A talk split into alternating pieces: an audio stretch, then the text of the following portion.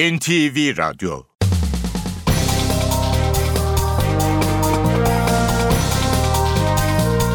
İşe giderken.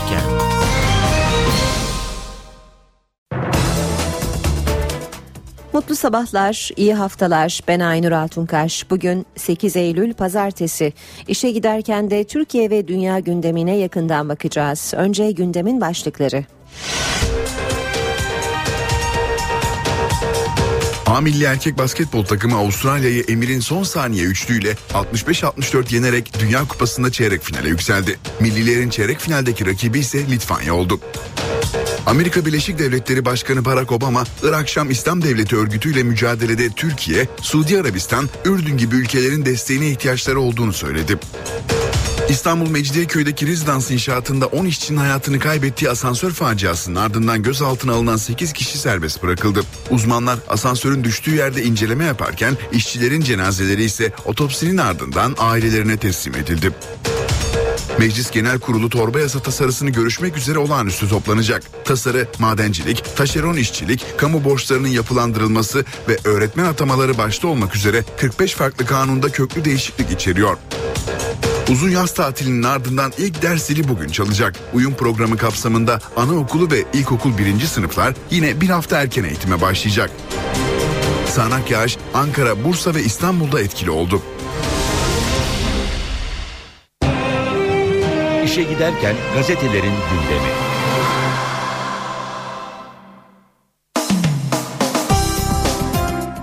Şimdi gazetelerde başlıklara bakalım. Bakalım gündem hangi başlıklarda yansımış? Hürriyet'te ölümüne devam manşeti var. Müfettişler 10 işçinin 32. kattan düşen asansörde can verdiği Torun Center inşaatının ihmallerini 5 ay önce bir işçinin öldüğü kazadan sonra kayda geçti. Ancak 5.600 lira para cezası kesildi ve inşaat sürdü, diyor Hürriyet gazetesi. Bu arada Torunlar İnşaat'ın sahibi Aziz Torun'un açıklamasını görüyoruz. Ben de aynı asansörü kullandım. Olayın sorumlularını bulacağız. Bazı işçiler kurallara uymuyor, dedi. Yine Hürriyet'ten bir başlık. 30 bin Suriyeli bebek doğdu. Türkiye'de sadece kampların bulunduğu 10 ilde dünyaya gelen Suriyeli bebek sayısı 3 yılda 30 bini aştı. Üstelik bunlar kayda geçirilebilenler. Yine Hürriyet gazetesinden aktaralım. Casusluk en eski 2. meslektir. Avrupa Birliği Komisyonu Başkan Yardımcısı Neelie Kroes dinleme skandallarını ilginç bir benzetmeyle yorumlamış Hürriyet gazetesine. Casusluk dünyadaki en eski 2. meslek ve çoğu kez en eski 1. meslekle de bağlantılıdır. Ancak elbette hükümetler kendi vatandaşlarını koruyacak, diyor Kroes. Devam edelim yine Hürriyet gazetesinden aktarmaya. CHP'de Zafer Müftü'nün CHP Parti Meclisi seçiminde emekli müftü İhsan Özkes 665 oyla ilk sırada yer aldığı 2002'de CHP'den aday adayı olan 2011'de de meclise giren Özkes, Profesör Türkan Saylan'ın cenazesindeki "Umarız merhumenin bıraktığı yerden hizmet bayrağını devralacak nice Türkan Saylanlar çıkacak" demişti. İhsan Özkes son yerel seçimde de Üsküdar adayıydı, diyor Hürriyet gazetesi haberinde. Spor dünyasından bizi gururlandıran iki haber var. Biri basketbolda, diğeri teniste. FIBA Dünya Kupası'nda Avustralya karşısında 12 sayı geride kalan 12 dev adam son saniyelerde Emir'in üçlükleriyle çeyrek finale kaldı, diyor Hürriyet gazetesi. Ve İpek kortta tarihe geçti. Amerika Açık tenis turnuvası genç çiftler kategorisinde İsviçreli partneriyle şampiyon olan İpek Soylu, "Hep bugünün hayalini kurdum. Kendisini örnek aldığım için bana Türkiye'nin Şarapova'sı deniyor," dedi. Milliyetle devam edelim. Manşet: korkunç iddialar. Faciaya şahit olan işçilerin açıklamaları var. İstanbul Mecidiyeköy'deki rezidans'ta meydana gelen asansör faciası ile ilgili haberi Milliyet de manşetine taşıyor. Rezidans inşaatındaki asansörde can veren 10 işçi Türkiye'yi acıya boğdu. İşçiler hep arızalıydı. Zangır zangır titrerdi, çıkarken dua ederdik, dedi. Kimi harçlık, kimi düğün parası için çalışıyordu. Hayatını kaybeden işçilerden üniversite öğrencisi Hıdır Ali Genç okul harçlığı biriktirmek için 5 gün önce inşaatta çalışmaya başlamıştı. Genç, gazetecilik ne güzel, keşke gazeteci olabilsem diyordu. Giresunlu Bilal Bal düğün parası biriktirmek için 2 yıl önce İstanbul'da inşaatçılığa başlamıştı. Murat Usta ise bir ay sonra baba olacaktı. Çocuklarımı versinler. Tahir ve Ferdi Kara kardeşler 3,5 ay önce Gümüşhane'den babası ve 2 abinin yanına çalışmaya gelmişti. Ölüm onları birlikte yakaladı. 2 kardeşin babası Mithat Kara, Ali Samiyen 2 çocuğumu aldı, çocuklarımı versinler diyerek gözyaşı döktü. Başbakan bizim için onlar şehit dedi. Davutoğlu soruşturma en ayrıntılı şekilde yapılacak. Varsa ihmal, başka sebepler varsa bu sebepler derinlemesine araştırılacak. Bir daha yaşanmaması için her türlü tedbiri alırız dedi. Olayın Bakanlar Kurulu'nda ele alınacağını söyleyen Davutoğlu ölen işçilerin şehit hükmünde olduğunu belirtti. Kılıçdaroğlu ise hesap soracağız dedi. İş kazaları adı altında dikkatlerden kaçırılmak istenen iş cinayetleriyle ilgili olarak başta meclis her platformda hesap soracağız açıklaması yaptı. CHP lideri, MHP lideri Bahçeli de iş güvenliğindeki zayıflıklar felaketin kapısını aralıyor açıklamasında bulundu. HDP kazadan Bakan Faruk Çelik'i sorumlu tuttu. Milliyet'ten haberlere devam ediyoruz. IŞİD'le dünya için savaşıyoruz. Erbil'de Milliyet'e konuşan Irak Kürdistan Bölgesi Başbakanı Neçirvan Barzani'nin açıklamaları var. IŞİD'in bir örgüt değil devlet gibi hareket ettiğini vurguladı Barzani. Biz bu mücadelenin cephesindeyiz. Sadece kendimiz değil, sizin için de savaşıyoruz. Dünya bu mücadeleyi onlar için de verdiğimizi görmeli dedi Barzani. Amerikan silahlarına sahip kökten dinci örgütün kendilerinden daha güçlü olduğunu vurguladı. Geçelim Sabah gazetesine. İki faciada da aynı denetçi diyor Sabah manşette. 10 işçiye mezar olan rezidans inşaatının iş güvenliğini sağlayan firma ocağında 301 madencinin öldüğü Soma Holding'in de denetçisi çıktı diyor Sabah manşetinde. Yine Sabah gazetesinden bir başlık, kimse yok muyla çarptılar. İçişleri Bakanlığı'nın vicdansızlatan raporu, Gülen Hareketi'nin sözde yardım derneği diyor Sabah gazetesi. Bir mağdur bir vatandaş için topladığı yardım parasını bile iç etti diye devam ediyor haberine Sabah. Sabah gazetesinden aktarmaya devam edelim. Bedeli toprak ödedi. İhsanoğlu'nun Cumhurbaşkanlığı adaylığında etkili olan Erdoğan Toprak parti meclisine seçilemedi diyor CHP'den haberlerinde Sabah gazetesi. Cumhuriyet'e bakalım. Yeni Türkiye cinayetleri demiş Cumhuriyet'te manşetinde. İstanbul Şişli'deki Residence şantiyesinde asansör faciasını Cumhuriyet gazetesi de manşetine taşıyor. 32. inşaatın katından aşağıya çakılan asansörde 10 işçinin yaşamını yitirdiğini yazıyor. Asansörün son kontrolünün de 30 Mayıs'ta yapıldığı ve 30 Ağustos'taki kontrol tarihinin geçtiğinin de ortaya çıktığı ifade ediliyor. 5 ay önce aynı yerdeki kazada bir işçi ölmüş ancak şirket 6.720 lira ceza ödeyip yoluna devam etmişti diye de devam ediyor haberine. Star gazetesi çığlık çığlığa ölüm demiş sürmanşette. Residence inşaatının 32. katından yere çakılan asansördeki 10 işçinin kurtarın bizi diye bağırarak ölüme gittikleri ortaya çıktı denmiş. Devam edelim yine Star gazetesinden başlıklara. Al 24 bin lirayı yürü Beşiktaş'a diyor Star manşette. Gezi kalkışmasını darbe olarak niteleyen savcı Meral, Başbakanlık ofisine saldıran 35 kişiye müebbet istedi. İddianamede C.Y. adlı bir elebaşının Dolmabahçe'deki saldırılar için 24 bin lira aldığı belirtildi denmiş haberin ayrıntılarında. Vatan gazetesi manşette 2 ay önce uyardım diyor. Mecidiyeköy'deki rezidans inşaatında 10 işçiye mezar olan asansörün sorumlusu Emrah Acar ihmalleri ve fren arızasını anlatıyor. Asansör 31. kata kadar çıkıyordu. Switch denilen otomatik fren sistemi 31. katta çalışmıyordu. Asansörü acil düğmesine basıp sağa sola çarptırarak durduruyordum. 2 aydır böyleydi. Ben tecrübeliyim. Kazada ölen Hıdır 3 gün önce asansörün başına geçmişti. Olay günü 17.30'da asansörü Hıdır'a devrettim. Frenin bozuk olduğunu hatırlattım. Tecrübesizdi. Acil butonuna basamamış. Asansör raydan çıkıp 32. kata fırlamış. Tahtayı parçalayıp -4'e çakılmış. Frenin çalışmadığını 2 ay önce söyledim. Dinlemediler. Devam ediyoruz. Yine Vatan Gazetesi'nden aktarmaya. İngiltere panikte. İskoçya'da 307 yıl sonra İngiltere'den ayrılıp bağımsız bir ülke olmak için sandık başına gidiliyor. Evetçiler ilk kez %49'a 51 öne geçti. Bir ay önce 22 puan önde olan İngiliz yanlıları ve Londra panikledi deniyor haberde. Habertürk gazetesine bakacağız. Suçlu yer çekimi diyor Habertürk'te manşette. 10 işçinin öldüğü asansörü işleten, denetleyen, üreten topu birbirine attı. İstanbul Şişli'deki rezidans inşaatında asansörün 32. kattan çakılmasıyla yaşanan facia sonrası Vali Mutlu kaza olarak düşünemiyorum dedi. Pek çok ihmal ve hata iddiası var. 3 başlıkta topluyor bunları Habertürk.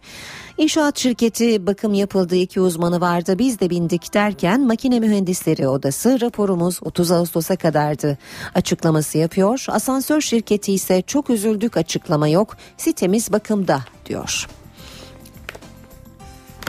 Habertürk'ten haberlere devam ediyoruz. Önce beynini doyur, beyni ve dili terbiye edip 6 ayda sağlığa ve zayıflığa ulaşmanın yolu bulundu. Yediğiniz yemeğin sadece %20'si vücudun ihtiyacı, %80'i ise duygusal mutsuzluğu tatmin için mideye gidiyor. Bunu gören bilim insanları beyni, dili terbiye etmenin yolunu buldu. Yöntem şu: masaya sevdiğiniz yemeğin yanı sıra sağlıklı bir tabakta koyun, yemeğe o tabaktan başlayın, sağlık ve zayıflık 6 ay sonra gelecek. Yeni Şafak gazetesiyle devam edelim. Mesele ağaç değil ihtilal diyor Yeni Şafak gazetesi. Gezi eylemlerine ilk kez darbe davası açıldı. İstanbul Cumhuriyet Başsavcılığı'nın yürüttüğü soruşturmada 35 kişi şiddet kullanarak hükümeti yıkmakla suçlanıyor. Az önce Star gazetesinden de aktardık haberi. Devam ediyoruz başlıklara. Zaman gazetesinde de asansör 15 gün önce de düşmüş diyor manşet. 10 işçinin can verdiği facia göz göre göre geldi deniyor haberin üst başlığında. NTV Radyo. Türkiye ve dünya gündeminde öne çıkan haberlerle eşe giderken de beraberiz. Amerika Birleşik Devletleri Başkanı Barack Obama, Irak-Şam İslam Devleti örgütüyle mücadelede Türkiye, Suudi Arabistan, Ürdün gibi ülkelerin desteğine ihtiyaçları olduğunu söyledi. Obama, IŞİD'le ilgili hareket planını çarşamba günü açıklayacağını belirtti. Not just Saudi Arabia, our partners like Jordan, United Arab Emirates, bence Sünni devletlerin adım atmasına gerçekten ihtiyacımız var. Sadece Suudi Arabistan değil, diğer ortaklarımız Ürdün, Birleşik Arap Emirlikleri, Türkiye gibi. Onların da müdahil olması lazım. Bu onların bölgesi. IŞİD onlara bizden daha çok doğrudan tehdit oluşturuyor. İyi haber, belki de ilk defa çoğu müttefikimiz olan bölgedeki Sünni devletler için problem İran değil, Sünni Şii konusu değil. Amerika Birleşik Devletleri Başkanı Barack Obama, Irak-Şam İslam Devleti'ne karşı Sünni devletlerin yardımına gereksinim olduğunu bu sözlerle açıkladı. IŞİD'e yönelik hareket planını çarşamba günü açıklayacağını belirten Obama, Amerikan askerlerinin bölgeye gönderilmesinin söz konusu olmadığını söyledi. Amerikan Başkanı, sahadaki Irak ve Kürt güçlerini desteklemek için hava saldırıları düzenleyen uluslararası bir girişimin parçası olacağız dedi. Sünni bölgede Sünnilerle çalışmadığımız sürece bu problemler olmaya devam edecektir diyen Obama, amacı hem Irak hem de Suriye'deki IŞİD üyelerini ele geçirmek olarak niteledi. Obama, gelecek aylarda IŞİD'in ilerlemesinin sadece durdurulmayacağını, aynı zamanda sistematik biçimde kapasitesinin düşürüleceğini ve sonunda tamamen mağlup edileceğini de belirtti. Irak-Şam İslam Devleti örgütünün saldırılarından kaçan 460 Ezidi Türkiye'ye sığındı. Şırnak ve Batman'daki çadır kentlere sığınan Ezidiler otobüslerle Siirt'e götürüldü. Ezidileri Belediye Başkanı Tuncer Bakırhan karşıladı. Burada sağlık kontrolünden geçirilen sığınmacılar konutlara yerleştirildi. Kentteki Ezidilerin sayısı 1260'a ulaştı.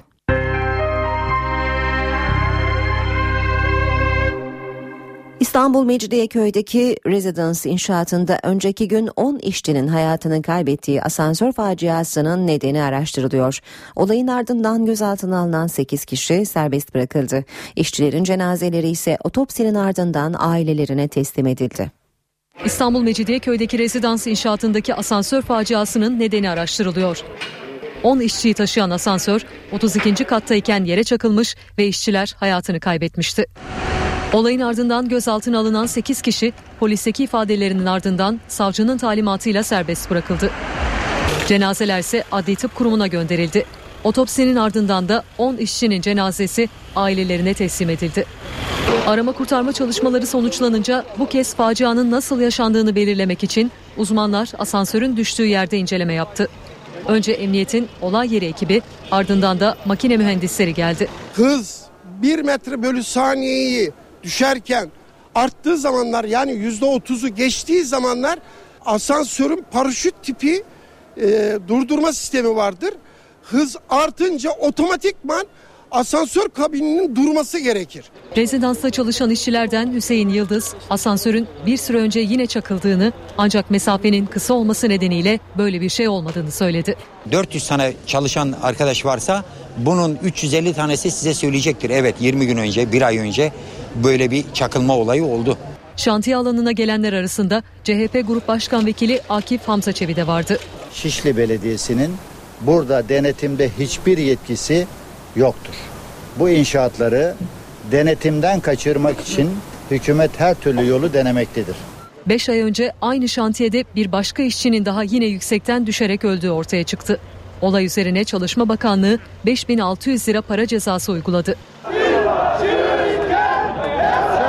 Facianın yaşandığı rezidans şantiyesinde gün boyu protesto eylemleri düzenlendi. Gösterilere zaman zaman polis müdahale etti.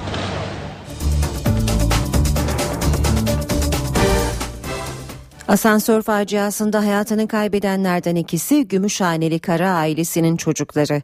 Aynı inşaatta 4 oğluyla çalışan Mithat Kara'nın yaşadığı acı tarifsiz. Hayatını kaybedenlerden Hıdır Genç ise üniversite öğrencisiydi. 5 gün önce işe başlamıştı. 6 tane askerimin ikisi gitti, ikisi. Gözyaşları içinde bir baba rezidans inşaatında hayatını kaybeden iki oğlunun ardından ağlıyor. Asansör faciasında hayatını kaybeden Ferdi ve Tahir Kara'nın babası Mithat Kara. O da bu rezidansta çalışıyor.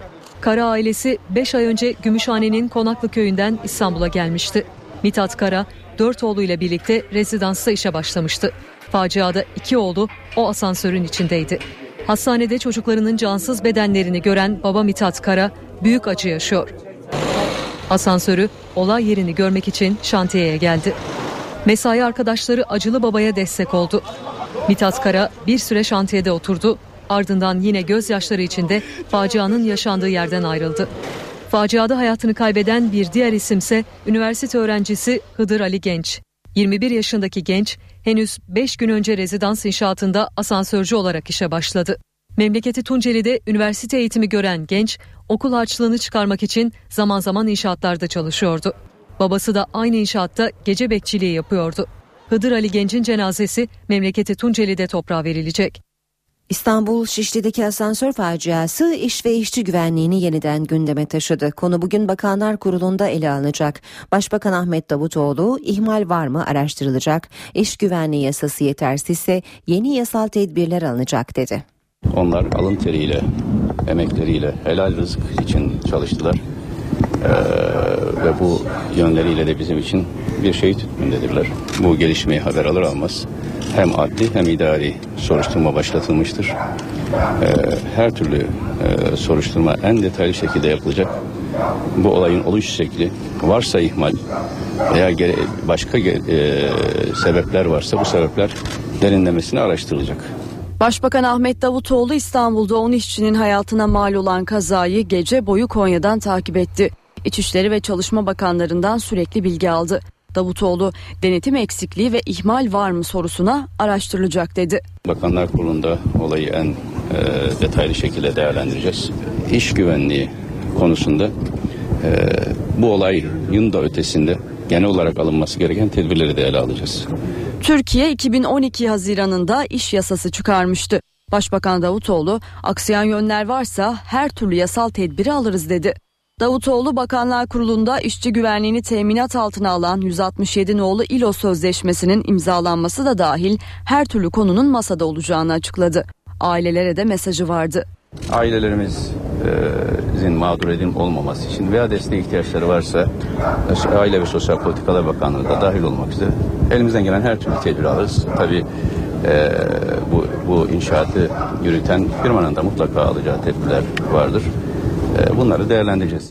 CHP lideri Kemal Kılıçdaroğlu, rezidanstaki asansör faciasını iş cinayeti olarak nitelendirdi. Kılıçdaroğlu, iş cinayetlerinin dikkatlerden kaçırılmak istendiğini, CHP olarak hesap soracaklarını belirtti. CHP lideri Kılıçdaroğlu yazılı açıklama yaptı. Cana mal olan bu ihmallerin, sorumsuzlukların ve denetimsizliklerin her gün yeni can kayıplarına neden olduğunu vurguladı. CHP olarak bu konuda başta meclis olmak üzere her platformda hesap soracaklarını belirten Kılıçdaroğlu, denetimlerin kağıt üzerinde yapılan denetimler olmaktan çıkarılmasını sağlamak için girişimlerde bulunacağız dedi. MHP Genel Başkanı Devlet Bahçeli de 10 işçinin öldüğü asansör faciasına tepki gösterdi. Kader, sorumsuzluğa, ilkelliğe bahane olmamalıdır dedi. Devlet Bahçeli sosyal medya hesabından 10 işçinin hayatını kaybetmesinden büyük üzüntü duyduğunu belirtti. Bahçeli, tevekkül tedbire engel değildir. Kader, sorumsuzluğa, vurdumduymazlığa, ilkelliğe bahane görülmemelidir dedi. Bahçeli, sürekli benzer faciaları yaşamaya mecbur muyuz? İhmalkarlıkların ağır ve acı verici sonuçlarına katlanmak zorunda mıyız diye sordu.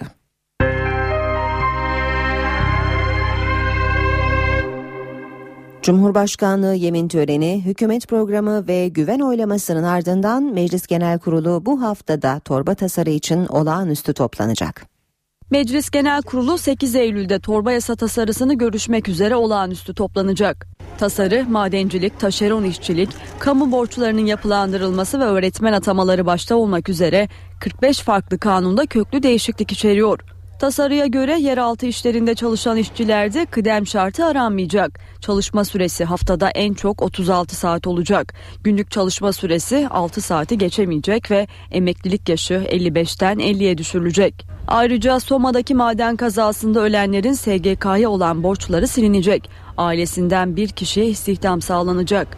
Yine tasarıya göre 31 Aralık 2014 tarihine kadar 35.000 öğretmen atanacak. Milli Eğitim Bakanlığı yasanın çıkmasının hemen ardından atamaları gerçekleştirecek.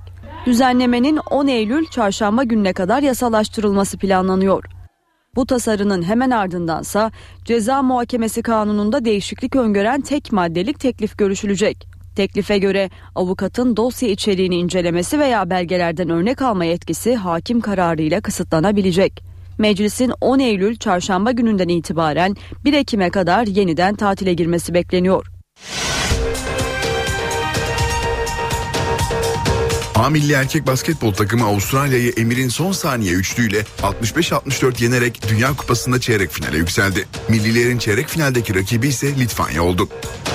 Amerika Birleşik Devletleri Başkanı Barack Obama, Irak-Şam İslam Devleti örgütüyle mücadelede Türkiye, Suudi Arabistan, Ürdün gibi ülkelerin desteğine ihtiyaçları olduğunu söyledi. İstanbul Mecidiyeköy'deki rezidans inşaatında 10 işçinin hayatını kaybettiği asansör faciasının ardından gözaltına alınan 8 kişi serbest bırakıldı. Uzmanlar asansörün düştüğü yerde inceleme yaparken işçilerin cenazeleri ise otopsinin ardından ailelerine teslim edildi. Meclis Genel Kurulu torba yasa tasarısını görüşmek üzere olağanüstü toplanacak. Tasarı, madencilik, taşeron işçilik, kamu borçlarının yapılandırılması ve öğretmen atamaları başta olmak üzere 45 farklı kanunda köklü değişiklik içeriyor. Uzun yaz tatilinin ardından ilk ders zili bugün çalacak. Uyum programı kapsamında anaokulu ve ilkokul 1. sınıflar yine bir hafta erken eğitime başlayacak. Sağanak yağış Ankara, Bursa ve İstanbul'da etkili oldu. Yurdun batısına yağış geldi. Bazı illerde kuvvetli yağmur etkili oldu. Bursa'da yağmur sele yol açtı. Çok sayıda ev ve iş yerini su bastı. Sürücüler zor anlar yaşadı. Tekirdağ'da da düğün salonunu su bastı. İçeride mahsur kalan gelin ve damadı itfaiye kurtardı. Yarım saat süren yağmur Bursa'yı esir aldı. Kente akşam saatlerinde bastıran sağanak sele yol açtı. Mazgallar taştı. Çok sayıda ev ve iş yerini su bastı. Haşim İşcan Caddesi'nde bulunan Demirtaşpaşa Köprüsü'nün altındaki yol suyla doldu. Araçlar güçlükle ilerledi. Yağış nedeniyle Bursa Kültür ve Sanat Derneği'ne ait tiyatro salonu da su altında kaldı.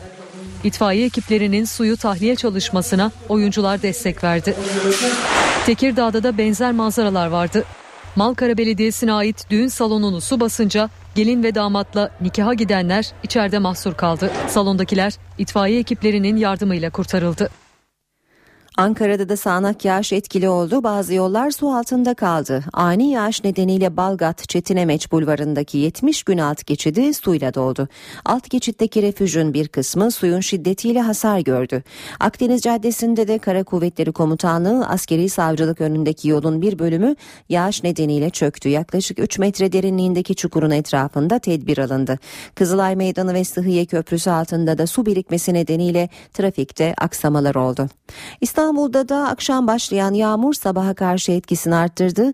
Gök gürültülü sağanak şeklinde yağan yağmur özellikle şu dakikalarda trafikte aksamalara sebep oluyor.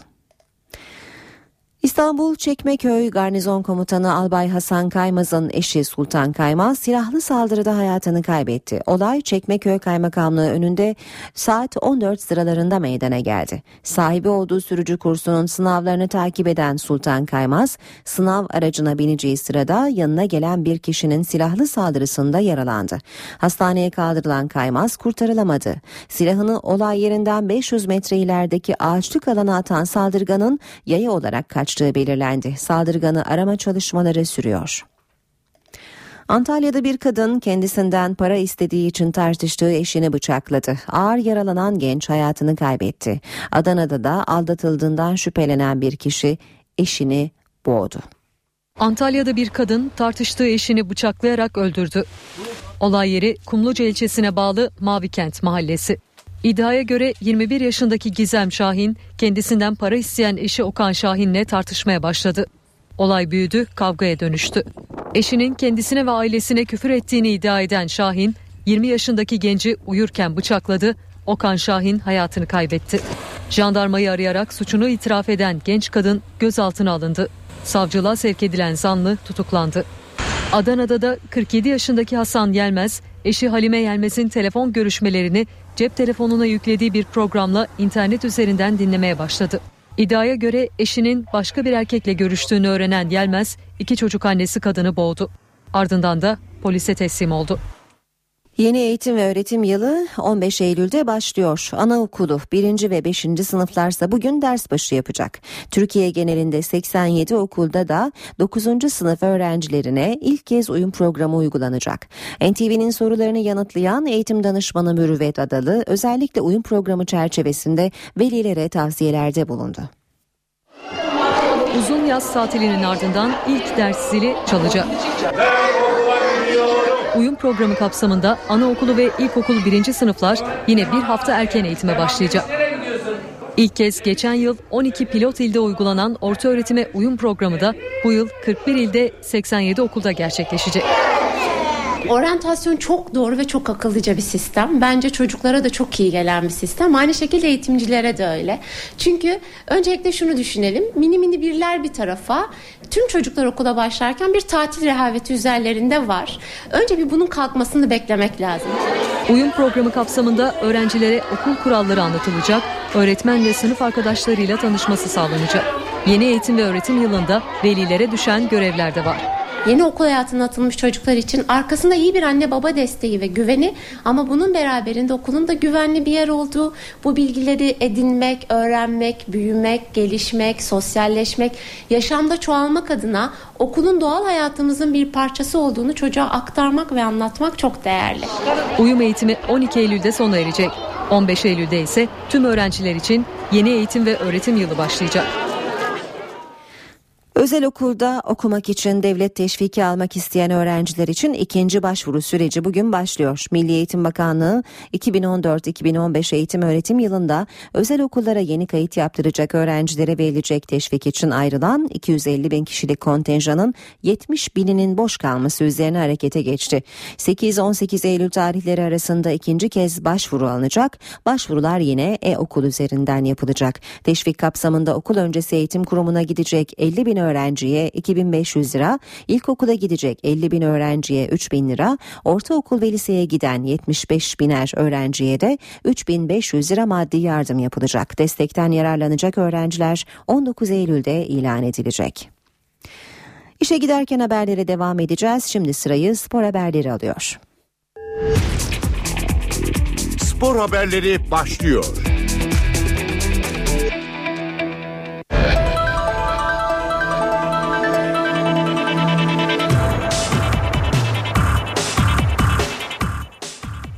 Milli takım tarihi bir maçın ardından FIBA Dünya Kupası'nda adını çeyrek finale yazdırdı. Avustralya'yı Emir'in son saniyelerdeki 3 sayılık basketiyle 65-64 yendi. A milli basketbol takımı baş antrenörü Ergin Ataman Avustralya galibiyeti sonrası NTV Spor'a konuştu. Ataman hücumda hatalar yapsalar da takım oyununun ve etkili savunmanın galibiyette kilit rol oynadığını söyledi. Tüm Türkiye'de bizi izleyenler bizden daha fazla heyecanlılar. Bizimle birlikte inandılar, biz de inandık.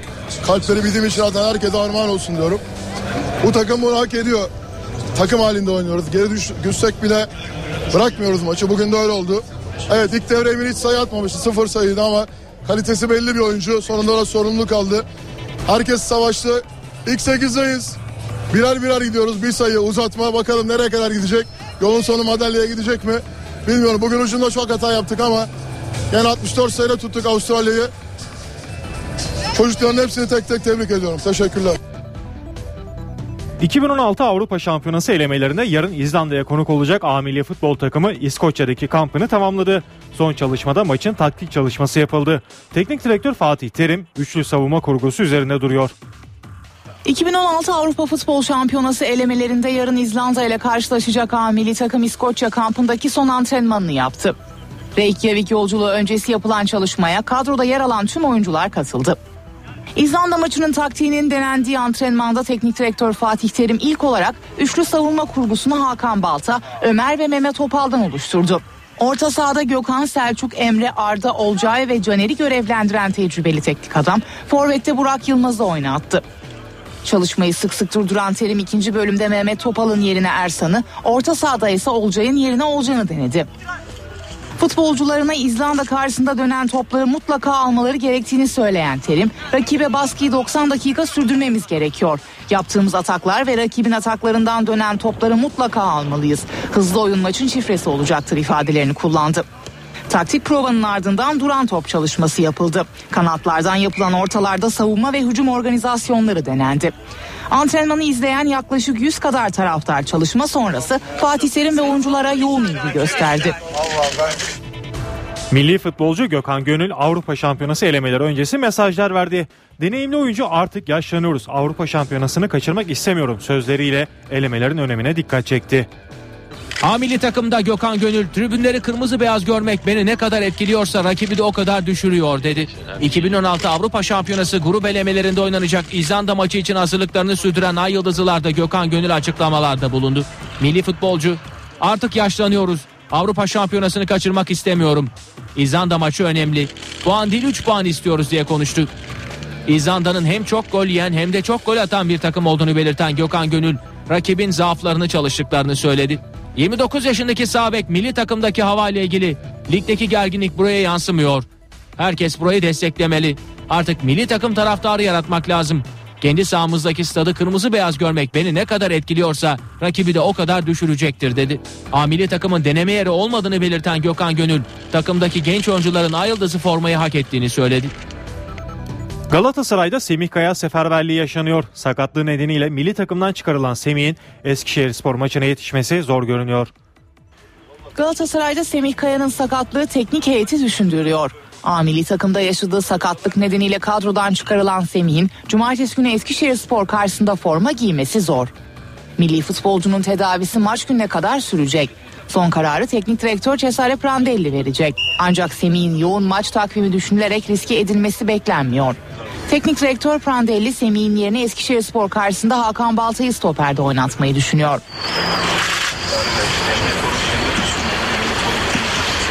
Bu arada sol dizinden sakatlanan Hamit Altıntop'un durumu iyiye gidiyor. Tecrübeli futbolcu kısa süre içinde takımla çalışmalara başlayacak. Teknik heyette antrenmanlar başladıktan sonra performansını arttırması halinde Hamit'ten yararlanmak istiyor. İpek Soylu'dan tarihi başarı geldi. Milli tenisçi İsviçreli partneri Gilbelen Tejmen'le Amerika Açık genç çiftlerde şampiyon oldu. Bir Grand Slam finaline yükselen ilk Türk sporcu olan İpek Soylu bu başarıyı Amerika Açık şampiyonluğuyla taçlandırdı. Milli tenisçiyle İsviçreli partneri Gilbelen Tejmen finalde Vera Lapko, Tereza Mihalikova çiftiyle karşılaştı. Maça tutuk başlayan Soylu-Tejmen çifti iki kez servis kırdırdıkları ilk seti 7-5 kaybetti. İkinci setle birlikte servis etkinliğini artıran Soylu-Tejmen çifti tüm servis oyunlarını kazanarak seti 6-2 kazandı ve skor 1-1'e geldi. Süper tiebreak'te rakipleri Lapko-Mihalikova çiftine 10'a 7 üstünlük kuran Soylu-Tejmen ikilisi Amerika Açık gençler kategorisinde şampiyonluğa ulaştı. Bu sonuçla İpek Soylu bir Grand Slam şampiyonluğu kazanan ilk Türk tenisçi oldu. Gençlerde son Grand Slam finaline çıkan milli tenisçi gelecek seneden itibaren büyükler kategorisinde mücadele edecek. Türkiye daha önce Grand Slam'lerdeki en büyük başarısını Wimbledon ve Amerika Açık'ta çiftlerde 3. tur oynayan İpek Şenoğlu ile yaşamıştı. Karşılaşmanın ardından sosyal medya üzerinden bir teşekkür mesajı yayımlayan İpek Soylu, "Ülkemden çıkan ilk Grand Slam şampiyonu olmanın gururunu yaşıyorum" ifadelerini kullandı. Bu haberle spor bültenimizin sonuna geldik. Hoşçakalın. NTV Radyo. Yeniden herkese günaydın. İşe giderken haberlere devam ediyoruz. Amerika Başkanı Barack Obama, IŞİD'le mücadele için Türkiye'nin de desteğine ihtiyaçları olduğunu söyledi. İstanbul'da 10 işçinin hayatını kaybettiği asansör faciasının ardından gözaltına alınan 8 kişi serbest bırakıldı ve uzun yaz tatilinin ardından ilk ders zili bugün çalacak. Ayrıntılar birazdan ama önce hava durumu. NTV Radyo. Batıdan itibaren yağış yurdumuza geldi. Bazı illerde etkili de oldu yağış. İstanbul'da da geceden beri devam ediyor ve sabah erken saatlerde de etkisini arttırdı. Hemen soralım, bu yağışlı günler ne kadar sürecek? Gökhanabur ve barajlara etkisi olur mu yağışların? Biraz da olsa etkisi oluyor tabii, yani çok fazla olmuyor bu tip yağışların ama yine de en azından buharlaşmayı önlemesi bakımından bir miktar faydası var.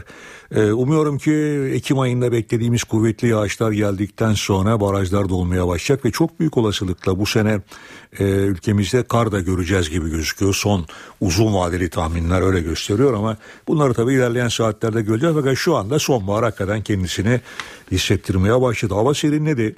Özellikle batıda ve kuzey kesimlerde hava serinledi. Güneyde kısa süreli yağışlar var. Marmara bölgesinde şu anda özellikle İstanbul başta olmak üzere Marmara'nın kuzey ve doğusu da yağış devam ediyor. Hatta Bursa ve civarında yağış var. Bandırma civarında yağış devam ediyor. Trakya'da da aralıklarla yağışlar var. İlerleyen saatlerde Trakya'daki yağışlar giderek etkisini kaybedecek. Akşama doğru İstanbul'da da yağışın etkisini kaybetmesini bekliyoruz. Bugün için Karadeniz bölgesinin önümüzdeki saatlerde yağışlar kuvvetlenecek. Özellikle şu an itibariyle zaten Giresun Ordu arasında kuvvetli yağışlar gözüküyor son radar görüntülerinde. Bu yağışlar aralıklarla devam edecek. Akdeniz'de önümüzdeki saatler içinde yağış bekliyoruz. Bunlar kısa süreli sağanaklar şeklinde olacak. Ülkemizde yağış görünmeyecek tek yer Güneydoğu ve Doğu Anadolu. Orada hava açık ve sıcaklıklarda mevsim ortalamalarının üzerinde olacak. Yarın İç Ege, Karadeniz, İç Anadolu ve Marmara'nın güney ve doğusunda yağışlar devam ederken Doğu Anadolu'nun kuzeyinde ve Akdeniz'de de yağışların aralıklarla etkili olmasını bekliyoruz. Çarşamba günü ise Güney Ege, Akdeniz, İç Anadolu, İç ve Orta ve Doğu Karadeniz'e, Doğu Anadolu'daki yağışlar yine aralıklara devam edecek. Batıda ise özellikle Marmara'da Poyraz yarından itibaren giderek kuvvetlenecek ve hafta boyu Poyraz'ın kuvvetli esmesi hissedilen sıcaklıkları biraz düşürecek ama yağışlar etkisini kaybedecek demiştim. Ta ki önümüzdeki hafta başına kadar İstanbul'da önemli bir yağış görünmüyor bugünden sonra.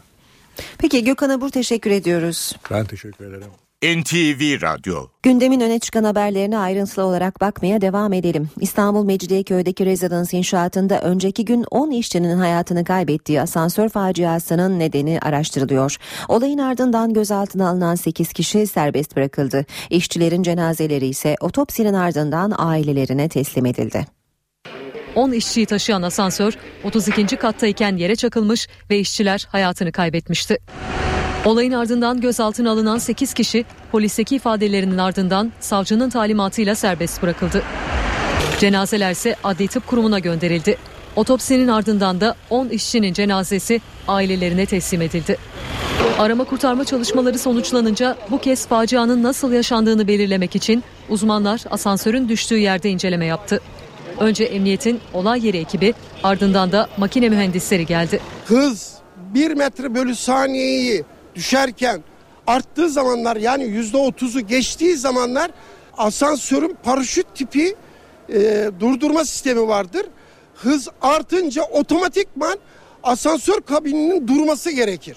Rezidansta çalışan işçilerden Hüseyin Yıldız, asansörün bir süre önce yine çakıldığını, ancak mesafenin kısa olması nedeniyle böyle bir şey olmadığını söyledi. 400 tane çalışan arkadaş varsa bunun 350 tanesi size söyleyecektir. Evet, 20 gün önce, bir ay önce böyle bir çakılma olayı oldu. Şantiye alanına gelenler arasında CHP Grup Başkan Vekili Akif Hamza Çebi de vardı. Şişli Belediyesi'nin burada denetimde hiçbir yetkisi yoktur. Bu inşaatları denetimden kaçırmak için hükümet her türlü yolu denemektedir. 5 ay önce aynı şantiyede bir başka işçinin daha yine yüksekten düşerek öldüğü ortaya çıktı. Olay üzerine Çalışma Bakanlığı 5.600 lira para cezası uyguladı. Facianın yaşandığı rezidans şantiyesinde gün boyu protesto eylemleri düzenlendi. Gösterilere zaman zaman polis müdahale etti. Asansör faciasında hayatını kaybedenlerden ikisi Gümüşhaneli Kara ailesinin çocukları. Aynı inşaatta 4 oğluyla çalışan Mithat Kara'nın yaşadığı acı tarifsiz. Hayatını kaybedenlerden Hıdır Genç ise üniversite öğrencisiydi. 5 gün önce işe başlamıştı. 6 tane askerimin ikisi gitti, ikisi. Gözyaşları içinde bir baba, rezidans inşaatında hayatını kaybeden 2 oğlunun ardından ağlıyor.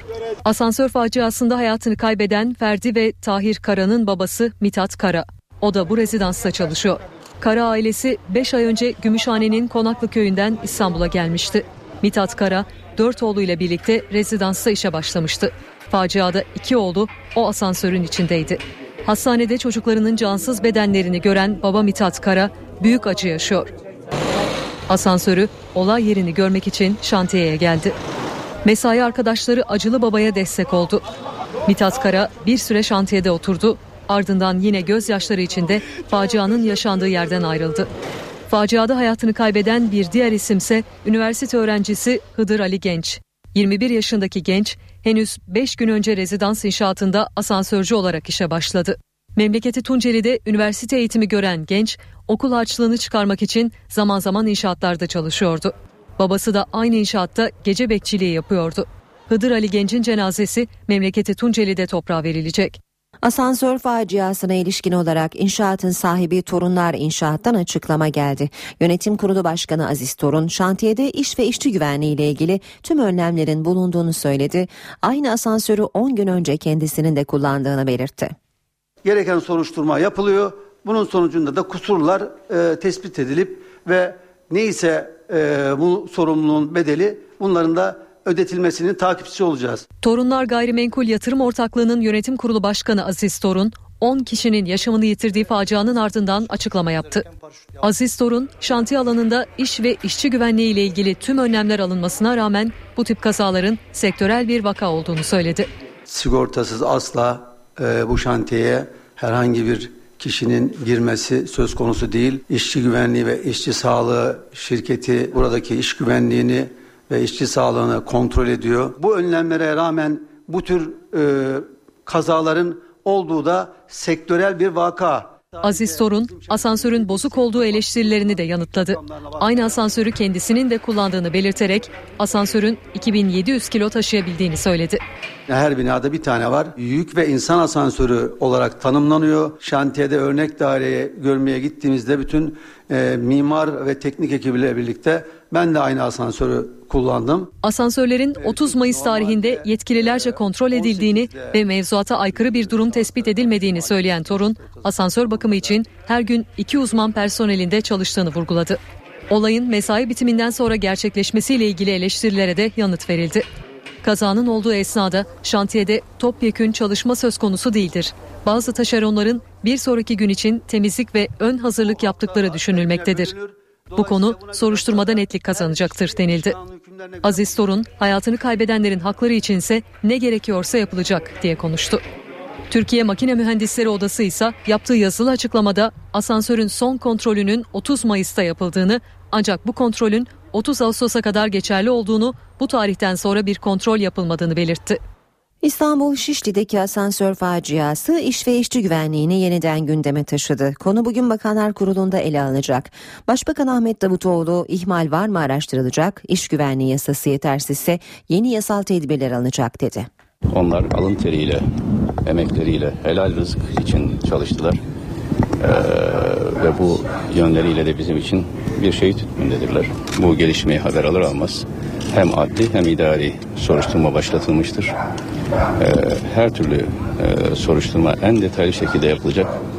Bu olayın oluş şekli, varsa ihmal veya başka sebepler varsa bu sebepler derinlemesine araştırılacak. Başbakan Ahmet Davutoğlu İstanbul'da 10 işçinin hayatına mal olan kazayı gece boyu Konya'dan takip etti. İçişleri ve Çalışma Bakanlarından sürekli bilgi aldı. Davutoğlu, denetim eksikliği ve ihmal var mı sorusuna araştırılacak dedi. Bakanlar Kurulu'nda olayı en detaylı şekilde değerlendireceğiz. İş güvenliği konusunda bu olayın da ötesinde genel olarak alınması gereken tedbirleri de ele alacağız. Türkiye 2012 Haziran'ında iş yasası çıkarmıştı. Başbakan Davutoğlu, aksayan yönler varsa her türlü yasal tedbiri alırız dedi. Davutoğlu, Bakanlar Kurulu'nda işçi güvenliğini teminat altına alan 167 nolu İLO Sözleşmesi'nin imzalanması da dahil her türlü konunun masada olacağını açıkladı. Ailelere de mesajı vardı. Ailelerimizin mağdur edilip olmaması için veya desteğe ihtiyaçları varsa Aile ve Sosyal Politikalar Bakanlığı da dahil olmak üzere elimizden gelen her türlü tedbiri alırız. Tabii bu inşaatı yürüten firmanın da mutlaka alacağı tedbirler vardır. Bunları değerlendireceğiz. Cumhurbaşkanlığı yemin töreni, hükümet programı ve güven oylamasının ardından Meclis Genel Kurulu bu haftada torba tasarı için olağanüstü toplanacak. Meclis Genel Kurulu 8 Eylül'de torba yasa tasarısını görüşmek üzere olağanüstü toplanacak. Tasarı, madencilik, taşeron işçilik, kamu borçlarının yapılandırılması ve öğretmen atamaları başta olmak üzere 45 farklı kanunda köklü değişiklik içeriyor. Tasarıya göre yeraltı işlerinde çalışan işçilerde kıdem şartı aranmayacak. Çalışma süresi haftada en çok 36 saat olacak. Günlük çalışma süresi 6 saati geçemeyecek ve emeklilik yaşı 55'ten 50'ye düşürülecek. Ayrıca Soma'daki maden kazasında ölenlerin SGK'ya olan borçları silinecek. Ailesinden bir kişiye istihdam sağlanacak. Yine tasarıya göre 31 Aralık 2014 tarihine kadar 35.000 öğretmen atanacak. Milli Eğitim Bakanlığı yasanın çıkmasının hemen ardından atamaları gerçekleştirecek. Düzenlemenin 10 Eylül çarşamba gününe kadar yasalaştırılması planlanıyor.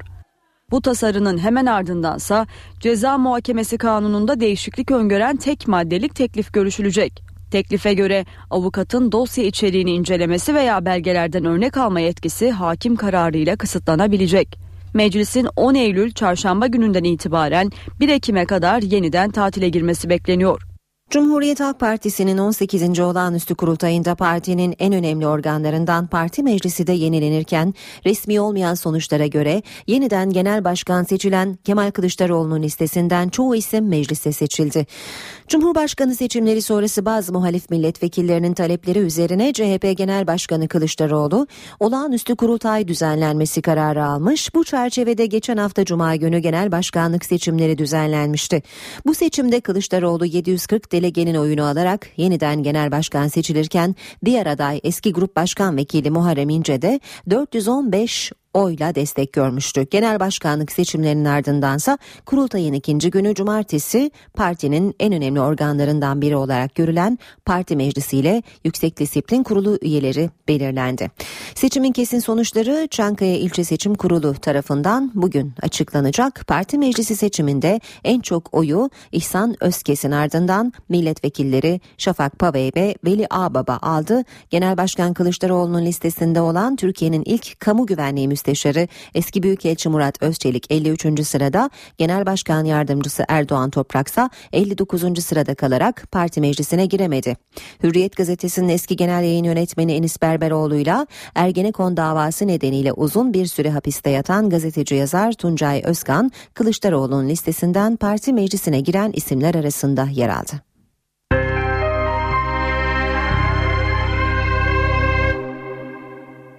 Yurdun batısı kuvvetli yağmur altında. Bursa'da yağmur sele yol açtı. Çok sayıda ev ve iş yerini su bastı. Tekirdağ'da ise düğün salonunu su bastı. İçeride mahsur kalan gelin ve damadı itfaiye kurtardı. Yarım saat süren yağmur Bursa'yı esir aldı. Kente akşam saatlerinde bastıran sağanak sele yol açtı. Mazgallar taştı. Çok sayıda ev ve iş yerini su bastı. Haşim İşcan Caddesi'nde bulunan Demirtaşpaşa Köprüsü'nün altındaki yol suyla doldu. Araçlar güçlükle ilerledi. Yağış nedeniyle Bursa Kültür ve Sanat Derneği'ne ait tiyatro salonu da su altında kaldı. İtfaiye ekiplerinin suyu tahliye çalışmasına oyuncular destek verdi. Tekirdağ'da da benzer manzaralar vardı. Malkara Belediyesi'ne ait düğün salonunu su basınca gelin ve damatla nikaha gidenler içeride mahsur kaldı. Salondakiler itfaiye ekiplerinin yardımıyla kurtarıldı. Ankara'da da sağanak yağış etkili oldu. Bazı yollar su altında kaldı. Ani yağış nedeniyle Balgat Çetinemeç bulvarındaki 70 Günaltı geçidi suyla doldu. Refüjün bir kısmı da suyun şiddetiyle hasar gördü. Akdeniz Caddesi'nde de Kara Kuvvetleri Komutanlığı Askeri Savcılık önündeki yolun bir bölümü yağış nedeniyle çöktü. Yaklaşık 3 metre derinliğindeki çukurun etrafında tedbir alındı. Kızılay Meydanı ve Sıhhiye Köprüsü altında da su birikmesi nedeniyle trafikte aksamalar oldu. İstanbul'da da sabah erken saatlerde etkisini artıran şiddetli yağış birçok ilçede etkili oldu. Trafiği olumsuz etkiledi. Maltepe sahil yolunda kavşaklarda ve yol kenarında biriken sular araç geçişlerini zorlaştırdı. İtfaiye ekipleri Maltepe ilçesinde aldıkları yoğun ihbarları değerlendirerek su tahliyesi yaptı. Maltepe Başıbüyük Mahallesi'nde ise Yarıcı Sokak üzerinde bir lojmana yıldırım isabet etmesi sonucu yangın çıktı.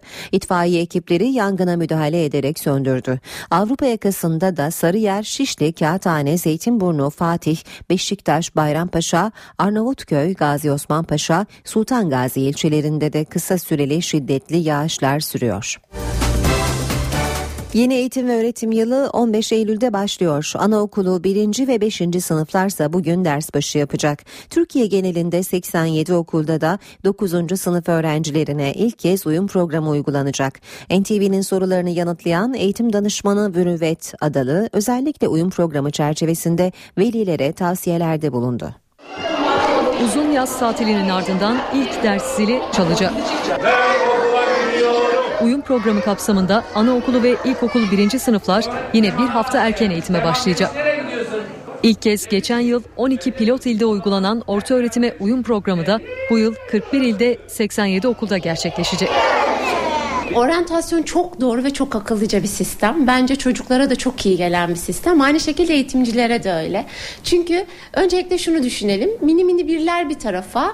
Tüm çocuklar okula başlarken bir tatil rehaveti üzerlerinde var. Önce bir bunun kalkmasını beklemek lazım. Uyum programı kapsamında öğrencilere okul kuralları anlatılacak, öğretmen ve sınıf arkadaşlarıyla tanışması sağlanacak. Yeni eğitim ve öğretim yılında velilere düşen görevler de var. Yeni okul hayatına atılmış çocuklar için arkasında iyi bir anne baba desteği ve güveni, ama bunun beraberinde okulun da güvenli bir yer olduğu, bu bilgileri edinmek, öğrenmek, büyümek, gelişmek, sosyalleşmek, yaşamda çoğalmak adına okulun doğal hayatımızın bir parçası olduğunu çocuğa aktarmak ve anlatmak çok değerli. Uyum eğitimi 12 Eylül'de sona erecek. 15 Eylül'de ise tüm öğrenciler için yeni eğitim ve öğretim yılı başlayacak. Özel okulda okumak için devlet teşviki almak isteyen öğrenciler için ikinci başvuru süreci bugün başlıyor. Milli Eğitim Bakanlığı 2014-2015 eğitim öğretim yılında özel okullara yeni kayıt yaptıracak öğrencilere verilecek teşvik için ayrılan 250 bin kişilik kontenjanın 70 bininin boş kalması üzerine harekete geçti. 8-18 Eylül tarihleri arasında ikinci kez başvuru alınacak. Başvurular yine e-okul üzerinden yapılacak. Teşvik kapsamında okul öncesi eğitim kurumuna gidecek 50 bin öğrenciye 2500 lira, ilkokula gidecek 50 bin öğrenciye 3000 lira, ortaokul ve liseye giden 75 biner öğrenciye de 3500 lira maddi yardım yapılacak. Destekten yararlanacak öğrenciler 19 Eylül'de ilan edilecek. NTV Radyo. Genelkurmay Başkanlığı Bingöl'de bir kişinin PKK'lılar tarafından öldürüldüğünü, Ağrı'da da bir ilköğretim okulundaki Türk bayrağının indirildiğini duyurdu. Genelkurmay Başkanlığı'nın internet sitesinden yapılan açıklamaya göre geçen cuma Bingöl'ün Genç ilçesi Gerçekli Köyü civarında bir vatandaş PKK'lılar tarafından öldürüldü. 6 Eylül cumartesi günü ise Ağrı'da kimliği belirlenemeyen 3 kişi Taşlıçay Bayıraltı Köyü İlköğretim Okulu duvarında asılı bulunan Atatürk maskına ve sınıflara zarar verdi. Bayrak direğindeki Türk bayrağını aşağıya indirerek yırttı. Demokratik Toplum Kongresi'nin yeni eş başkanları eski DEP milletvekili Hatip Dicle ve HDP milletvekili Selma Irmak oldu. 7. olan kongrede KCK ana davasından 4,5 yıl cezaevinde kaldıktan sonra tahliye edilen eski DEP milletvekili Hatip Dicle ile HDP Şırnak milletvekili Selma Irmak Demokratik Toplum Kongresi eş başkanlığına seçildi. Kongrenin sonuç bildirgesinde hükümetin çözüm süreci adına silahsızlanmayı ilk seçenek olarak dayatması tasfiyeden başka bir anlama gelmez denildi. NTV Radyo. Saat 8.26 NTV Radyo'da işe giderken ekonomi başlığından devam ediyor. Önce Profesör Doktor Güngör Uras'ı dinleyelim. Bu sabahki konumuz Türkiye'de inşaat yatırımları. Ayşe teyze ne yapsın? Güngör Uras, Ayşe teyzeye ekonomide olan biteni anlatıyor. Merhaba sayın dinleyenler, merhaba Ayşe Hanım teyze, merhaba Ali Rıza Bey amca. Türkiye'de inşaat yatırımlarının canlılığı nedeniyle iş makinelerine talep büyüyor. Talebin büyümesi pazarın büyümesi demektir. 2014 yılında yaklaşık olarak 6,5 milyar dolar dolayında iş makinesi satılacak. Toplu konut projelerinde, şehirlerin içindeki ve çevresindeki büyük yapılarda, yollarda, dağlarda, kamunun dev projelerinde çok sayıda iş makinesi çalışıyor. Kayalar deliniyor, topraklar kazılıyor, o topraklar taşınıyor. İnşaat işlerinde kullanılan iş makinelerinin büyük bölümü ithal makineler ve bu makineler pahalı makineler. Türkiye genelinde inşaat yatırımları toplam yatırımların neredeyse yarısına yakın büyüklükte. Makine ve teçhizat yatırımlarının büyük bölümü de inşaat makine ve teçhizatına gidiyor. 2014 yılında 4,5 milyar dolar değerinde iş makinesi ithal edeceğiz. 2013 yılında ithalat 4 milyar dolara yakın idi. 2013 yılında yerlisi ve yabancısı ile 11 bine yakın iş makinesi satıldı. Bunların yarısı hafif, yarısı ağır iş makineleri. Bir yılda 4.000 kazıcı ve yükleyici, 3.500 paletli ekskavatör, 1.500 lastikli yükleyici talebi var. Türkiye, Çin ve Hindistan'dan sonra dünyanın en hızlı gelişen iş makineleri pazarı olmuş durumda. Türkiye'de iş makineleri talebinin %60'ı ithalat ile %40'ı yerli montaj ve üretim ile karşılanıyor. Dev projeler ve kentsel dönüşüm projeleri nedeniyle iş makinesi talebinin önümüzdeki yıllarda daha da artması bekleniyor. İş makineleri kayaları delen, kayaları parçalayan, taşıyan, toprağa kazıyan büyük ağır makineler. Motor ve hareketli parçaları Türkiye'de üretilemiyor. Üretilemeyen bölümleri ithal edilerek Türkiye'de iş makinesi yapan, monte eden 100 dolayında kuruluş var. Yerli üretimde iş makinelerinin ağırlığı büyük ölçüde ithalata dayalı oluyor. Sadece %50 dolayında bir yerli katkı sağlama imkanı oluşuyor. İş makinelerinin inşaat sektöründe ağırlığı büyük. Tüm inşaat harcamalarında inşaat makinelerinin payının %30'lar dolayında olduğu belirtiliyor. Bir başka söyleşide birlikte olmak ümidiyle şen ve esen kalınız sayın dinleyenler. Burası sormak istediklerinizi ntvradyo@ntv.com.tr adresine yazabilirsiniz. Piyasalardaki son verilere de bakalım. BIST 100 endeksi cuma günü yatay bir seyir izleyerek açıldığı seviyeye yakın 82.193 puandan kapandı. Bu sabah dolar 2.16, euro 2.80'den işlem görüyor. Euro dolar 1.29, dolar yen 105 düzeyinde. Altının onsu 1271 dolar, kapalı çarşıda gram altın 89, çeyrek altın 147 liradan işlem görüyor. Brent petrolün varili 101 dolar. A milli erkek basketbol takımı Avustralya'yı Emir'in son saniye üçlüğüyle 65-64 yenerek Dünya Kupası'nda çeyrek finale yükseldi. Millilerin çeyrek finaldeki rakibi ise Litvanya oldu. Amerika Birleşik Devletleri Başkanı Barack Obama, Irak-Şam İslam Devleti örgütüyle mücadelede Türkiye, Suudi Arabistan, Ürdün gibi ülkelerin desteğine ihtiyaçları olduğunu söyledi. İstanbul Mecidiyeköy'deki rezidans inşaatında 10 işçinin hayatını kaybettiği asansör faciasının ardından gözaltına alınan 8 kişi serbest bırakıldı. Uzmanlar asansörün düştüğü yerde inceleme yaparken işçilerin cenazeleri ise otopsinin ardından ailelerine teslim edildi. Meclis Genel Kurulu torba yasa tasarısını görüşmek üzere olağanüstü toplanacak. Tasarı, madencilik, taşeron işçilik, kamu borçlarının yapılandırılması ve öğretmen atamaları başta olmak üzere 45 farklı kanunda köklü değişiklik içeriyor. Uzun yaz tatilinin ardından ilk ders zili bugün çalacak. Uyum programı kapsamında anaokulu ve ilkokul 1. sınıflar yine bir hafta erken eğitime başlayacak. Sağanak yağış Ankara, Bursa ve İstanbul'da etkili oldu. Başkent gündemiyle devam edeceğiz. İstanbul'da Şişli'de bir rezidans inşaatında meydana gelen asansör faciası bugün Bakanlar Kurulu'nun öncelikli gündemi olacak. Başkent yeni haftaya Bakanlar Kurulu ile başlayacak. Daha fazla ayrıntıyı NTV muhabiri Özgür Akbaş'tan alacağız. Ankara hafta sonu oldukça yoğun bir gündemle karşı karşıyaydı. O yoğunluk bu hafta da sürecek gibi gözüküyor. Önce Cumhurbaşkanı Recep Tayyip Erdoğan programını anlatarak başlayalım yeni hafta gündemine. Cumhurbaşkanı Erdoğan Tebrik ziyaretinde bulunan Meclis Başkanı Cemil Çiçek ile görüşecek. Amerika Birleşik Devletleri Savunma Bakanı Chuck Hagel de Ankara'da, başkent Ankara'da Chuck Hagel de Çankaya Köşkü'nde kabul edecek Cumhurbaşkanı Recep Tayyip Erdoğan. Geçelim 62. Hükümetin Başbakanı Ahmet Davutoğlu'nun programına.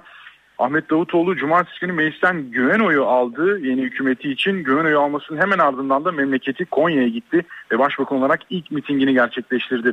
Bugün ise ilk kez 62. hükümetin başbakanı olarak Anıtkabir'i ziyaret edecek. Atanın huzuruna çıkacak, mozeresine çelenk bırakacak.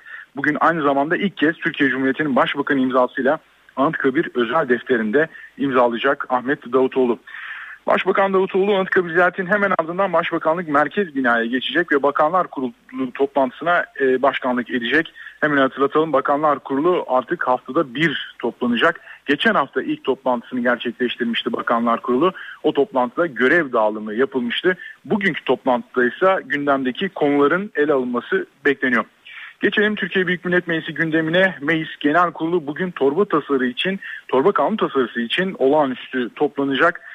Görüşmelerin 15 Temmuz'da başlanmıştı ve iktidar muhalefeti sık sık karşıya getiren bir tasarıydı bu.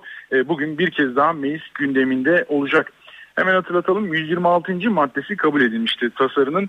Bugün son bölüm ele alınacak. 22 maddelik bölüm ele alınacak meclis genel kurulunda. Tasarının 10 Eylül çarşamba gününe kadar yasalaştırılması planlanıyor. Tabii muhalefetin oldukça karşı çıktığı maddeler var. Bu yüzden bugün de görüşmelerin gergin geçmesi bekleniyor. Tabii hemen şunu da hatırlatalım. Milli Eğitim Bakanlığı tasarı yasalaşır yasalaşmaz 35 bin öğretmen atamasını da gerçekleştirecek. Geçelim ana muhalefet cephesine. Cumhuriyet Halk Partisi'de hareketli günler geçiriyor. Olağanüstü kurultay atlattı. 18. olağanüstü kurultayın ardından yeni parti meclisi belirlendi. Bugün yeni bir vitrin ortaya çıktı CHP'de. 60 kişilik parti meclisi listesinin kesin listesi bugün ortaya çıkacak. Ardından gözler CHP lideri Kemal Kılıçdaroğlu'na çevrilecek. Kılıçdaroğlu Merkez Yönetim Kurulu'nu kimlerden oluşturacak? İşte bu merak konusu ama seçimler çok yaklaştı. 10 ay var. Bu yüzden bir seçime dönük bir merkez yönetim kurulunun oluşturması bekleniyor Kemal Kılıçdaroğlu'nun. İstanbul'da yaşanan asansör faciası da Ankara'nın gündeminde. Bugün mecliste muhalefet milletvekillerinin basın toplantıları olacak. Bu konuya değinecekler gibi gözüküyor. Aynı zamanda Halkların Demokratik Partisi eş başkanı Selahattin Demirtaş da facianın yaşandığı yere girecek ve o facianın yaşandığı yerin önünde bir basın toplantısı yapacak. Evet, haftanın ilk günde Ankara gündemini yansıyanlar böyleydi Aynur. Saat 8.44 NTV Radyo'da işe giderken de haberlere devam ediyoruz. Bu arada İstanbul'u dinleyenlerimizi uyaralım. Yağmur yer yer etkili ve kentin büyük çoğunluğunda trafik yoğunluğu yaşanıyor. Amerika Birleşik Devletleri Başkanı Barack Obama, Irak-Şam İslam Devleti örgütüyle mücadelede Türkiye, Suudi Arabistan, Ürdün gibi ülkelerin desteğine ihtiyaçları olduğunu söyledi. Obama, IŞİD'le ilgili hareket planını çarşamba günü açıklayacağını belirtti. Not just Saudi Arabia, our partners like Jordan United Arab Emirates, Turkey. Bence Sünni devletlerin adım atmasına gerçekten ihtiyacımız var. Sadece Suudi Arabistan değil, diğer ortaklarımız Ürdün, Birleşik Arap Emirlikleri, Türkiye gibi onların da müdahil olması lazım. Bu onların bölgesi. IŞİD onlara bizden daha çok doğrudan tehdit oluşturuyor. İyi haber, belki de ilk defa çoğu müttefikimiz olan bölgedeki Sünni devletler için problem İran değil, Sünni-Şii konusu değil. Amerika Birleşik Devletleri Başkanı Barack Obama, Irak-Şam İslam Devleti'ne karşı Sünni devletlerin yardımına gereksinim olduğunu bu sözlerle açıkladı. IŞİD'e yönelik hareket planını çarşamba günü açıklayacağını belirten Obama, Amerikan askerlerinin bölgeye gönderilmesinin söz konusu olmadığını söyledi. Amerikan Başkanı, sahadaki Irak ve Kürt güçlerini desteklemek için hava saldırıları düzenleyen uluslararası bir girişimin parçası olacağız dedi. Sünni bölgede Sünnilerle çalışmadığımız sürece bu problemler olmaya devam edecektir diyen Obama, amacı hem Irak hem de Suriye'deki IŞİD üyelerini ele geçirmek olarak niteledi. Obama, gelecek aylarda IŞİD'in ilerlemesinin sadece durdurulmayacağını, aynı zamanda sistematik biçimde kapasitesinin düşürüleceğini ve sonunda tamamen mağlup edileceğini de belirtti. Bu arada Irak-Şam İslam Devleti örgütünün saldırılarından kaçan 460 Ezidi Türkiye'ye sığındı. Sağlık kontrolünden geçirilen sığınmacılar Siirt'teki konutlara yerleştirildi. Kentteki Ezidilerin sayısı 1260'a ulaştı. Amerikan ordusunun Irak'taki IŞİD mevzilerine yönelik saldırıları da sürüyor. Son olarak Irak'ta Hadise Barajı yakınlarındaki IŞİD hedeflerine hava saldırısı düzenlendi.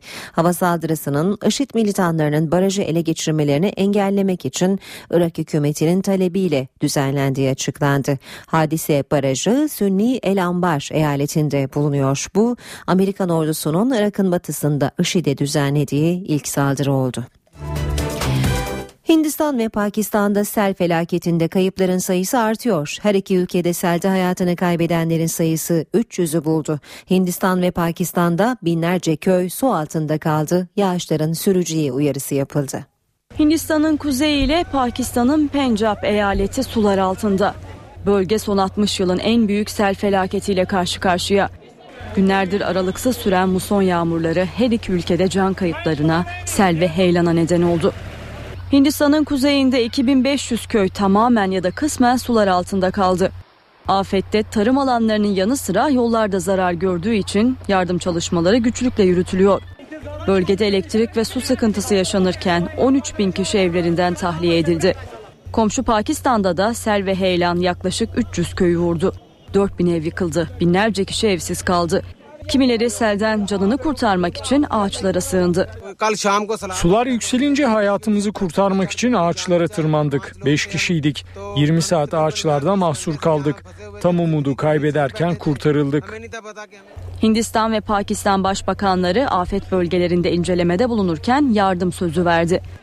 Meteoroloji yetkilileri ise yağışların önümüzdeki günlerde de süreceği uyarısında bulundu. Batı Afrika ülkelerinden Sierra Leone, Ebola hastalığına karşı sokağa çıkma yasağı getiriyor. Yasak 3 gün sürecek. Yardım ve sağlık örgütleri ise bu karara tepkili. Sierra Leone, Ebola hastalığına karşı radikal bir önlem almaya hazırlanıyor. Hükümet hastalığın yayılmasını önlemek amacıyla vatandaşlarını 3 günlüğüne evlerinde kalmaya zorlayacak. Hükümet sözcüsü 18'de 21 Eylül tarihlerinde kimsenin evinden çıkmasına izin verilmeyeceğini açıkladı. Başlangıçta 3 günlük bir uygulama olacak. Ancak bu uygulama işe yararsa hükümet o zaman bu süreyi uzatabilir. 20.000 kişi ülke genelinde kimsenin 3 gün boyunca evden çıkmaması için görev yapacak. Bu kararla amacın sağlık ekiplerinin yeni Ebola vakalarını belirleyerek izole edip hastalığın yayılmasını engellemek olduğu belirtiliyor. Sınır tanımayan doktorlar örgütü kararı eleştirdi. Bunun hastaların saklanmasına ve Ebola hastalığının yayılmasına neden olacağı uyarısında bulundu. Uzmanlar karantina ve sınır kapatmaların Ebola hastalığının yayılmasını önlemediğine dikkat çekiyor. En iyi yolun hasta olduğundan kuşku duyulan kişilerin derhal tedavi altına alınması olduğunu söylüyor. Dünya Sağlık Örgütü verilerine göre Ebola hastalığı Mart ayından bu yana Liberya, Gine, Sierra Leone ve Nijerya'da yaklaşık 4.000'den fazla kişiye bulaştı, 2.000'den fazla kişinin de ölümüne yol açtı. Fransa'nın eski First Lady'sinin 8 yıl birlikte olduğu Cumhurbaşkanı François Hollande'la ilgili yazdığı kitap satış rekorları kırıyor. Bu an için teşekkürler adını taşıyan kitap Hollande'ın popülaritesine yeni bir darbe vurdu. Fransa Cumhurbaşkanı François Hollande'ın aldatarak ayrıldığı eski hayat arkadaşı Valérie Trierweiler'in yazdığı kitap ülkede satış rekorları kırıyor. Trierweiler'in Bu An İçin Teşekkürler adlı kitabı 5 yıl önce ilk çıktığı gün yok satan Harry Potter'ı geçti. Dünyada olay yaratan Green'in 50 tonu kitabını da 3'e katladı. 200 bin adet basılan kitap ilk çıktığı gün daha öğle saatlerinde tükendi. Kitabın Trierweiler'e sadece ilk baskıdan 600 bin euro kazandıracağı belirtiliyor. Cumhurbaşkanı Hollande ise eski hayat arkadaşının kitabı nedeniyle zor günler geçiriyor. Yapılan bir ankete göre Hollande'ın popülaritesi 5 puan gerileyerek %13'e düştü. Diğer bir anket ise seçim yapılması halinde ırkçı parti lideri Marine Le Pen'in François Hollande'ı sandıkta %54'e karşı %46 oyla yeneceğini ortaya koydu. İddialar karşısında sessizliğini bozan Hollande, Cumhurbaşkanlığı makamına saygı duyulmasını istedi. Hollande, "Bütün politik hayatımı inşa ettiğim ilkelere, bütün görevlerimde en kırılgan, en mütevazı, en yoksul kesimlerle kurduğum insani ilişkilerin sorgulanmasına asla izin vermem. Ben yoksulların hizmetindeyim. Bu benim varlık nedenim," dedi.